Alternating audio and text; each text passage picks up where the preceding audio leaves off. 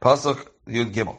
The Veshachat as a kavas b'mokam asher yishchatz chatas. You slaughter this sheep of the asham, the guilt offering, together in the place where you would shech the chatas. That's the oila and the bird offering, which are kachik lachem kaim hakodesh in the tzafin side. Ki kachatas kaasham hu lakayin. It's going for it's going to be considered like a chatas and an asham for the kayin, and the kayin is kadasham hu. It's holy of holies. Zok terashi b'mokam asher yishchatz v'gaimer, which is al yeracham mizbeach b'tzafin, and at the foot of the mizbeach on the northern side. The matam l'lemer. What's the chiddush? Well, the kvarnam v'tersa asham. In Parshas Tzav is on, and in Parshas Tzav it says that asham is kachik lachem. Therefore, she does b'tzafin.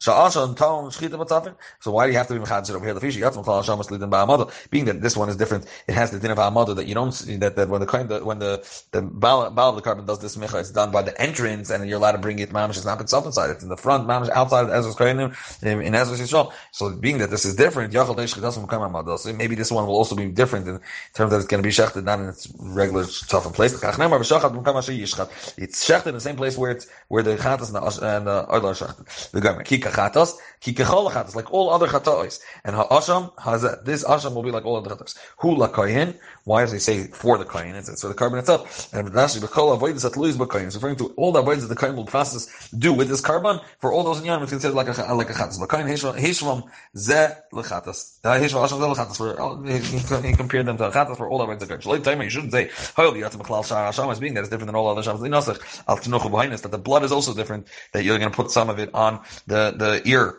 The ear cartilage and the behind on the thumbs. Maybe it'll also be different that you don't sprinkle this blood on the mizbeach and you don't sprinkle, you don't bring up the fat. Therefore, it's for all avodas hakohen. They're, they're the same. You would think, one second, maybe if you're comparing it to chatas, it also go above the chutas sikra like a carbon chatas. No, it's ka'asham, even though it is an asham, but it's also ka'asham like the regular asham, that the blood is sprinkled below the chutas sikra. Pasuk Yud-Dalet. The Lakach HaKoyin Midama Asham, the Koyin takes from the blood of this Asham. The Nasan HaKoyin Al Tnuch Oizen HaMetzayr HaYimanis. He puts it on the, the cartilage of his right ear. Al Boyin Yodei HaYimanis on his right thumb of his hand. Al Boyin Ragla HaYimanis on the thumb of his, of his right foot.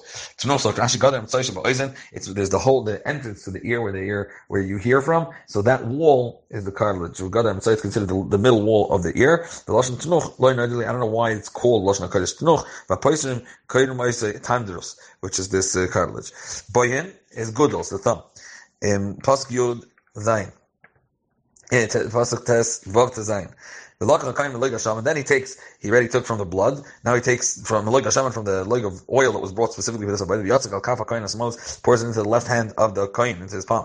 The Tabla HaKoyin Asatzboi, but Hayimanis Min Hashem, and he dips in his, his right finger with the oil, Ashal Kaf HaAsmos, in the oil that's sitting in his left palm. The Hizim Min Hashem, and he sprinkles from the blood, from the, from the oil, but Atzboi, Sheba Palm, seven times he sprinkles with Min Hashem towards the Kodesh. Umiyesa Hashem, and from the rest of the Hashem that's left in his hand, Ashal Kaf HaYitin HaKoyin Al Tnuch HaYitin HaMetzayr, also puts on the cartilage of the right ear, hamatayr hayimanis, of that person that's becoming uh, purified. The the alboyin yadei hayimanis on his right thumb, alboyin ragla hayimanis on his right thumb of his foot, al dama asham over, and in addition to the blood of the asham that was placed in these three places on the person that's being matar.